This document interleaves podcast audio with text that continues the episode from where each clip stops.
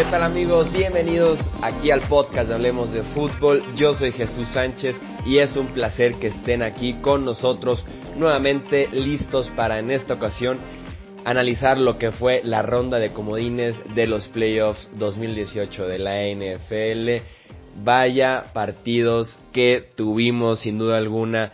Eh, muchísimas emociones que tuvimos el sábado, las que tuvimos el domingo cuatro partidos que cumplieron en su mayoría. Tal vez nos quedó de ver un poquito el sábado en el primer horario, pero el sábado en la tarde y los dos partidos del domingo nos brindaron muchas, pero muchas emociones, sobre todo al final de los encuentros. No nos faltó el drama, no nos faltaron las jugadas polémicas, eh, estar ahí en la fila del sillón, estar incluso de pie frente a la televisión. Fue sin duda una semana muy emocionante y aquí estamos ya listos para analizar eh, cada uno de estos partidos. Ya saben en el episodio que subimos como análisis de lo que acaba de pasar en la actividad de la National Football League. Iniciamos justamente por orden cronológico de cómo se dieron los partidos. La victoria 21 puntos a 7 de los Indianapolis Colts frente a los Houston Texans. Los Colts que fueron a Houston y al igual que como lo hicieron en Tennessee en la semana 17 arrancaron muy pero muy fuerte el partido. Dominaron con series ofensivas de 70 y 75 yardas para ponerse arriba 14-0 apenas en los primeros minutos del partido contra los Titans en ese partido de semana 17 en el que aseguraron su eh, boleto a la postemporada. Fueron series ofensivas de 90 y 95 yardas también en camino a un 14-0.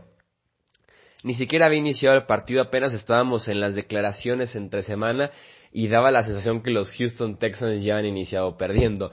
¿Por qué? Porque hicieron mal en retar a T.Y. Hilton, el receptor de los Colts, que como les dijimos en la previa, le encanta jugar contra Houston. El último partido contra ellos fue de 199 yardas y un touchdown, que si ves los cinco mejores partidos en la carrera del receptor, tres son en Houston, ni siquiera contra los Texans, es en Houston, en el Energy Stadium, lo fueron a retar diciendo que era un payaso, llegó al estadio vestido justamente de payaso o con una máscara por lo menos de payaso y realmente fue una pesadilla otra vez para los Texans, convirtió terceras oportunidades, específicamente dos en las primeras series ofensivas que, que pone los Colts 14-0. Tuvo cinco recepciones para 85 yardas, un buen partido, un buen partido para T.Y. Hilton aprovechándose de esa pobre eh, defensiva secundaria de los Texans. Quien también tuvo un muy buen juego para los Colts fue Marlon Mack, que lleva un buen mes de diciembre y ahora también en enero del 2019, 148 yardas y el touchdown. Eric Ebron también se aprovechó de la secundaria de los Texans, también hizo su respectivo eh, touchdown con otro buen partido con el uniforme de los Colts. Y todo esto se da porque la línea ofensiva de Indianapolis, que tiene cuatro jugadores de las primeras tres rondas del draft, incluyendo al novato eh, Cuento Nelson, que ya se coloca como uno de los mejores guardias de toda la NFL, dieron un partidazo frente a Jadevon Clowney, frente a JJ Watt, frente a Whitney Merciless, frente a una muy buena línea defensiva de Houston. Andrew Locke estuvo muy cómodo en la bolsa de protección. Marlon Mack estuvo encontrando espacios a lo largo de todo el partido.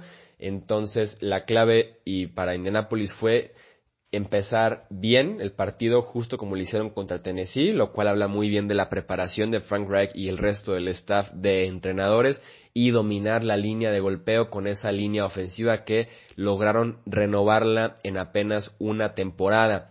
En el otro costado del balón de Andrew Hopkins estuvo limitado por Pierre Desir, este cornerback de los Colts que recibió eh, una gran ayuda de Malik Hooker a lo largo de casi todo el partido. Sabían que borrar a Hopkins era la respuesta frente a esa ofensiva de Houston, a pesar de que Kiki Couty regresa a los emparrillados, tiene un buen partido de más de 100 yardas y un touchdown. Hopkins es la respuesta a los problemas de los Texans cada semana, le pusieron a Desir con ayuda de Hooker y con eso fue suficiente para limitar al que es probablemente el mejor receptor de la NFL actualmente. Deshaun Watson sufrió con la presión, tres capturas de coreback, nunca se vio cómodo ni en la bolsa, ni extendiendo la jugada, ni con su precisión en los pases, simplemente no fue la tarde de Deshaun Watson. Esa línea ofensiva sigue comprometiendo muchísimo el ataque de los Texans. Watson cerró la temporada como el coreback más capturado de la NFL con más de 60 capturas de coreback en la temporada.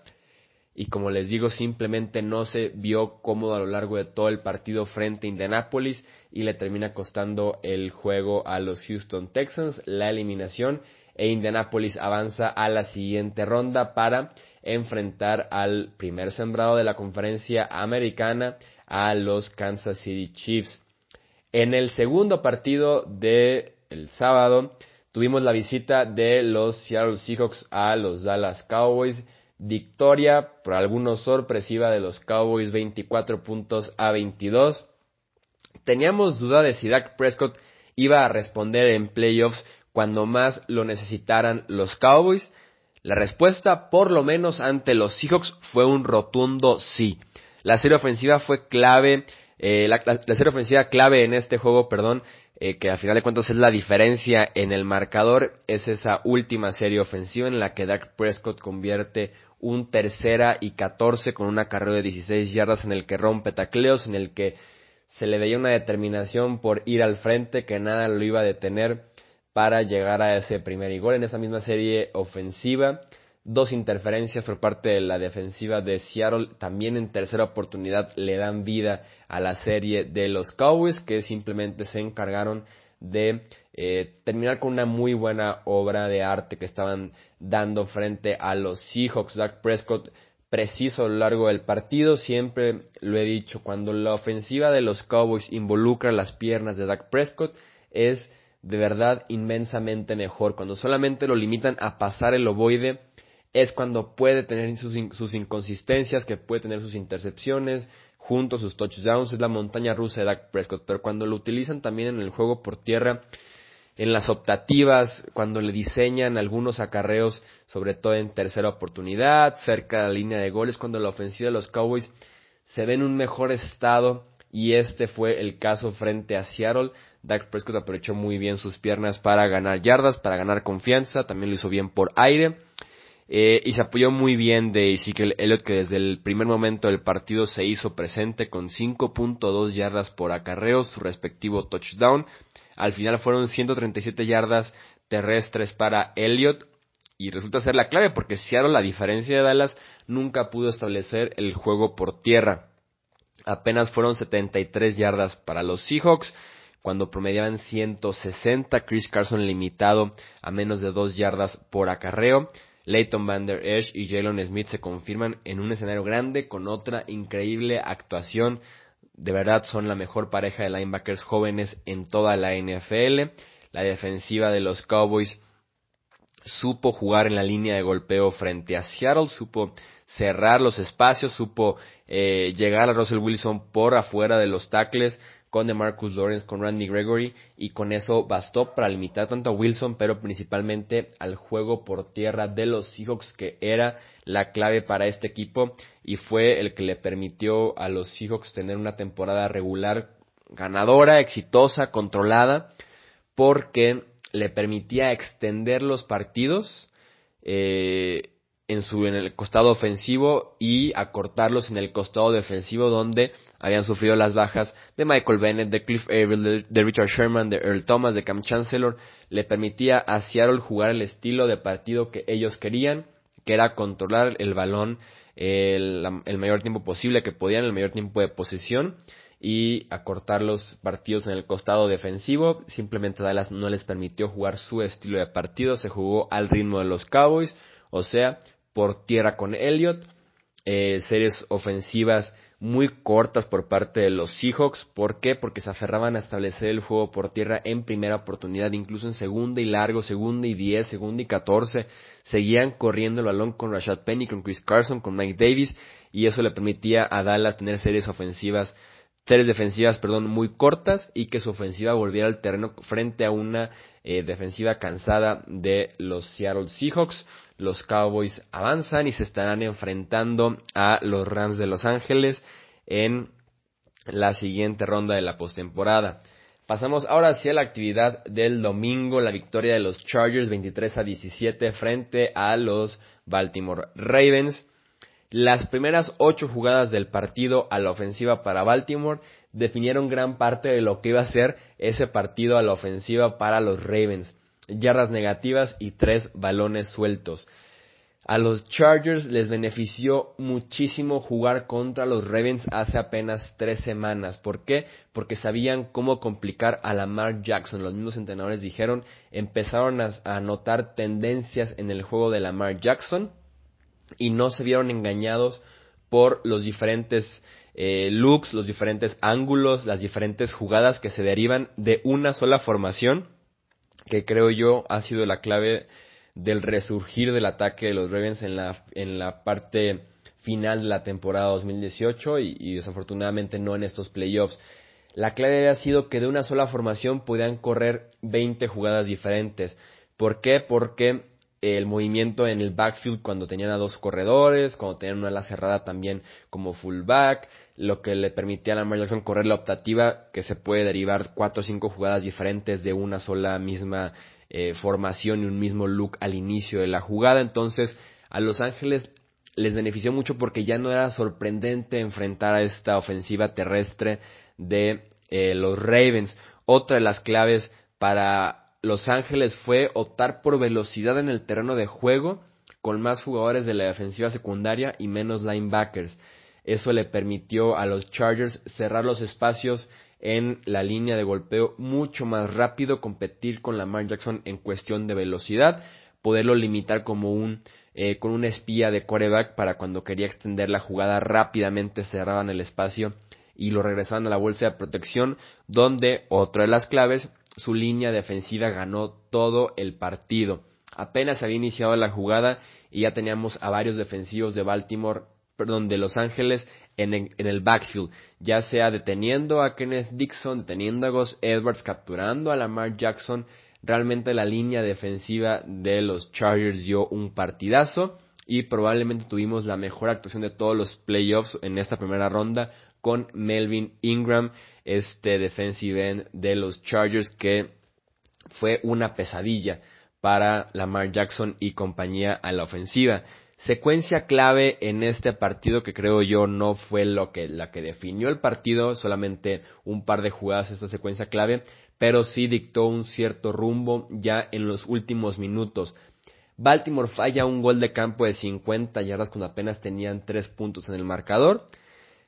Este gol de campo de 50 y ahora lo intentan después de que su ofensiva se queda corta en una tercera oportunidad. Les dejan un cuarta y uno y John Harbaugh opta por confiar en Justin Tucker y por el gol de campo de 50 yardas que es fallado.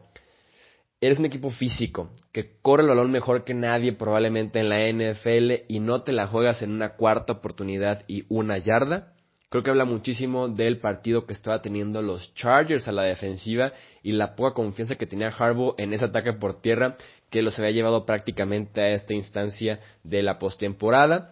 Eh, los Ángeles aprovechan muy bien la posición de terreno, hacen touchdown y se ponen 23 ya prácticamente fuera del alcance de los Ravens.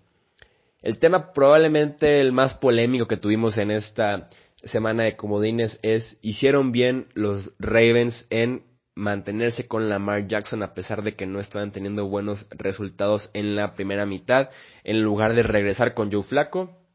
Mi respuesta es sí hicieron lo correcto. El playbook ya es muy diferente a lo que estaba acostumbrado Flaco. Él y el resto de los jugadores. Me queda claro que cuando entró Lamar Jackson a ser quarterback de Baltimore, cambiaron por completo el libro de jugadas, es obvio, vean la ofensiva de Baltimore con Flaco y vean la ofensiva de Baltimore con Jackson, es totalmente diferente. Si deciden regresar con Flaco, no pueden regresar tampoco al otro libro de jugadas, tienen que quedarse con ese mismo libro de jugadas porque es el que ya entrenaron en la semana y es el que llevan jugando con él seis semanas ya consecutivas, por lo que quitar las jugadas diseñadas para la Lamar Jackson que son las optativas, los acarreos diseñados para el coreback, hubiera dejado prácticamente en un 20, un 30% el libro de jugadas y no puedes competir en unos playoffs nada más con el 30% de tu playbook, sería dispararte tú solo en el pie. Además de que me parece una decisión a futuro por parte de John Harbaugh. Pensando en 2019, en el panorama del equipo para la siguiente temporada, es un voto de confianza para Lamar Jackson. Suponiendo que Joe Flaco entra, el resultado no cambia y Baltimore está eliminado de los playoffs. ¿Con qué cara se presenta Lamar Jackson y John Harbaugh a entrenar en mayo cuando inicien los OTAs y, los minicamps? Después de que lo mandaste a la banca a tu, entre comillas, quarterback franquicia, porque no hemos visto suficiente de Lamar Jackson para creer en, que es la solución en la posición de quarterback para los eh, Ravens. ¿Con qué cara te presentas a entrenar después de mandarlo a la banca en un partido de playoffs, que no confiaste en él, que fuiste con un backup, que por cierto ya está fuera del equipo? Me parece un voto de confianza pensar un poquito en el largo plazo, que Jackson tomara experiencia en esta, en los playoffs, después de una muy, pero muy difícil salida, y pensar lo que podría ser lo mejor para eh, Baltimore a futuro. Eh, Los Ángeles avanza, sigue siendo muy fuerte Los Ángeles como visitante y se estarán enfrentando a los New England Patriots en la ronda divisional. Y cerramos con el partido que levantó sin duda alguna más emociones, más polémicas, más tweets, más publicaciones en Facebook, que fue la victoria 16 a 15 de Filadelfia, los actuales campeones, frente a Chicago. Cody Parkey acierta el primer gol de campo que le daba a Chicago la ventaja con unos segundos nada más por jugar por 18-16 en el marcador. En el marcador, perdón, Doug Peterson pide tiempo fuera. Cuando vuelve a intentar Doug Parkey, eh, perdón, Cody Parkey, poste, travesaño y el gol de campo no es bueno. Nunca me ha gustado cuando patean la primera vez y ya no cuenta la jugada. ¿Por qué? Porque los pateadores tienden a compensar. Siempre he creído que cuando el referee entra pitando que la jugada ya no cuenta porque pidieron tiempo fuera y aún así centra en la bola. Y el pateador pues ahora sí que patea como toma la práctica de patear el gol de campo, así lo falle o así sea bueno, nunca me ha gustado que pateen el gol de campo, porque si lo fallan hacia la izquierda, créanme que va a compensar y lo puede fallar ahora hacia la derecha, o si lo acierta como lo hizo Cody Parkey, no sé por qué es tan complicado volver a hacer lo mismo dos veces seguidas. Y eh, ahí tenemos el resultado. Simplemente nunca me ha gustado que intenten el, primer, ese primer gol de campo cuando ya saben que no cuenta la jugada. Y ahí tenemos el resultado. Eh, crédito para Filadelfia, ya que este gol de campo fue bloqueado. Hay unas tomas, eh, ahora sí que imagen por imagen, muy lentas, que se alcanza a percibir que sí le pega en eh, la mano a Trayvon Hester, un línea defensivo de Filadelfia, justamente ahí en la línea de golpeo. Si quieren ver estos videos que lo muestran, están en las redes sociales de Hablemos de Fútbol, Facebook, Twitter e Instagram. Entonces, no toda la culpa es de Cody Parkey, porque ese gol de campo, ese segundo intento de gol de campo fue eh, bloqueado o por lo menos fue desviado en la línea de golpeo. Además, si no quieres llegar al último, a la última jugada del partido, y confiar en un solo jugador que haces anota más puntos a la ofensiva. La ofensiva del ataque de Chicago eh, fue malo ayer, si tomas en cuenta también el juego por tierra, que fue muy malo frente a una defensiva de Filadelfia que sigue mejorando conforme pasan las semanas con esa línea defensiva de Timmy Jernigan, de Fletcher Cox, el grupo de linebackers están jugando muy bien en, contra del juego por tierra. Y Mitch Trubisky todavía no está listo para ponerse ese equipo en los hombros y cargarlo la siguiente ronda de unos playoffs. Su actuación fue buena a secas, como fue prácticamente el año de Mitch Trubisky, bien a secas, fue decente, con momentos muy buenos, con pases excelentes frente a Filadelfia, incluyendo eh, ese pase que los pone ya en posición de gol de campo, ese pase fue muy bueno, los pone en muy buena posición, pero también tuvo momentos muy malos en los que no aprovechó posición de terreno, en los que se conformó con goles de campo en los que le perdonaron intercepciones, incluso le perdonan creo que hasta un pick six, en el que confía más en correr él por su cuenta en lugar de pasar la bola en tercera oportunidad y se vuelve a quedar corto y tienen que despejar o patear el gol de campo. Entonces, Mitch Trubisky como fue todo el año para él. Partidos buenos, partidos malos, momentos muy buenos, momentos muy malos. Un partido bien a secas, creo que mejoró eh, respecto a su temporada de novato. No mejoró tanto como por ejemplo lo hizo Jared Goff, en esa temporada de novato el brinco al segundo año, mejoró algo, pero no fue suficiente para que Chicago pudiera ganar solamente con un buen partido de Mitch Trubisky sin juego por tierra y una ofensiva que apenas había hecho nueve puntos cuando quedaban nueve minutos por jugar en el último cuarto. Hablando de Filadelfia, Nick Foles lo volvió a hacer. Eso es lo que se puede decir. El campeón sobrevive porque Nick Foles lo volvió a hacer. Volvió a venir de atrás en playoffs con una, serie ofensiva pensada, precisa, con jugadores y jugadas correctas y convirtiendo el touchdown en una cuarta y gol. El pase de touchdown de Nick Foles es una auténtica belleza, ese pase ganador a Golden Tate. Por el ángulo y la plataforma en la que lo hace. ¿Por qué? Porque está corriendo hacia la derecha, tiene que cambiar su mecánica de lanzamiento hacia un costado para evitar a Leonard Floyd que lo tenía enfrente de él, lo tenía a dos o a una yarda de distancia y todavía se encarga de ponerlo en el hombro de afuera de Golden Tate para que el defensivo ni siquiera pudiera meter la mano para evitar la recepción. Además de que el momento del partido es un cuarto gol en postemporada, última posición de tu equipo, entonces Nick Foles de verdad impresionante lo que hace este chico en eh, jugadas así de cerradas en momentos apremiantes del partido porque no tuvo un buen partido, tuvo una intercepción muy pero muy tonta que simplemente el receptor no estaba abierto, ya lo estaban presionando y aún así soltó el pase y por ahí dejó ir por lo menos tres puntos. Entonces el partido de Nick Foles no fue bueno, pero se las ha arreglado constantemente para ganar los partidos como lo hizo ante Atlanta en la primera semana o ante los mismos Falcons en la ronda de playoffs del año pasado. Simplemente se, las se encuentra la manera de ganar el partido.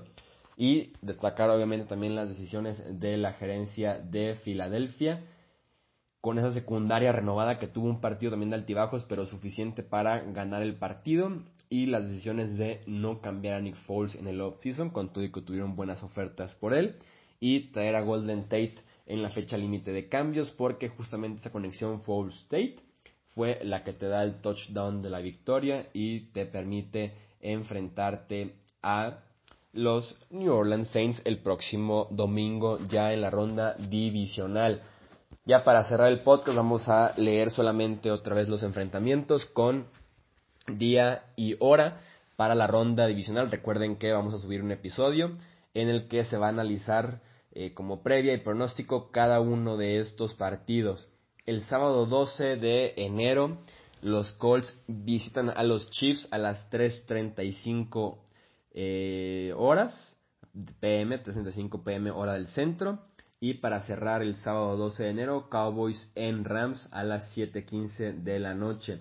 El domingo 13 de enero iniciamos con Chargers en Patriots a las 12.05 del mediodía.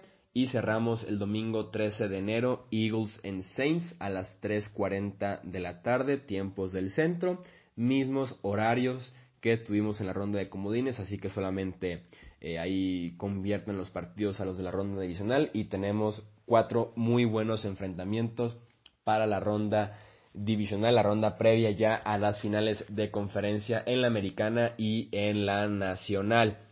Les digo otra vez, tenemos un episodio que vamos a subir a finales de semana analizando y dando la previa y pronósticos de cada uno de estos partidos. Recordarles que nos pueden seguir en Twitter, Facebook e Instagram como Hablemos de Fútbol para más análisis, más opinión, noticias y todo lo relacionado al universo de la NFL. Tenemos también un canal de YouTube, Hablemos de Fútbol. Y obviamente este podcast que se publica cuatro veces por semana.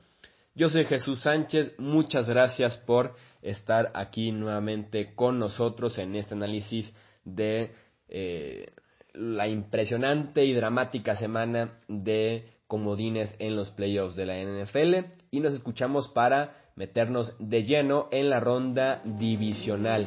Un saludo, un fuerte abrazo, muchas gracias y nos escuchamos en el próximo episodio. Hasta luego.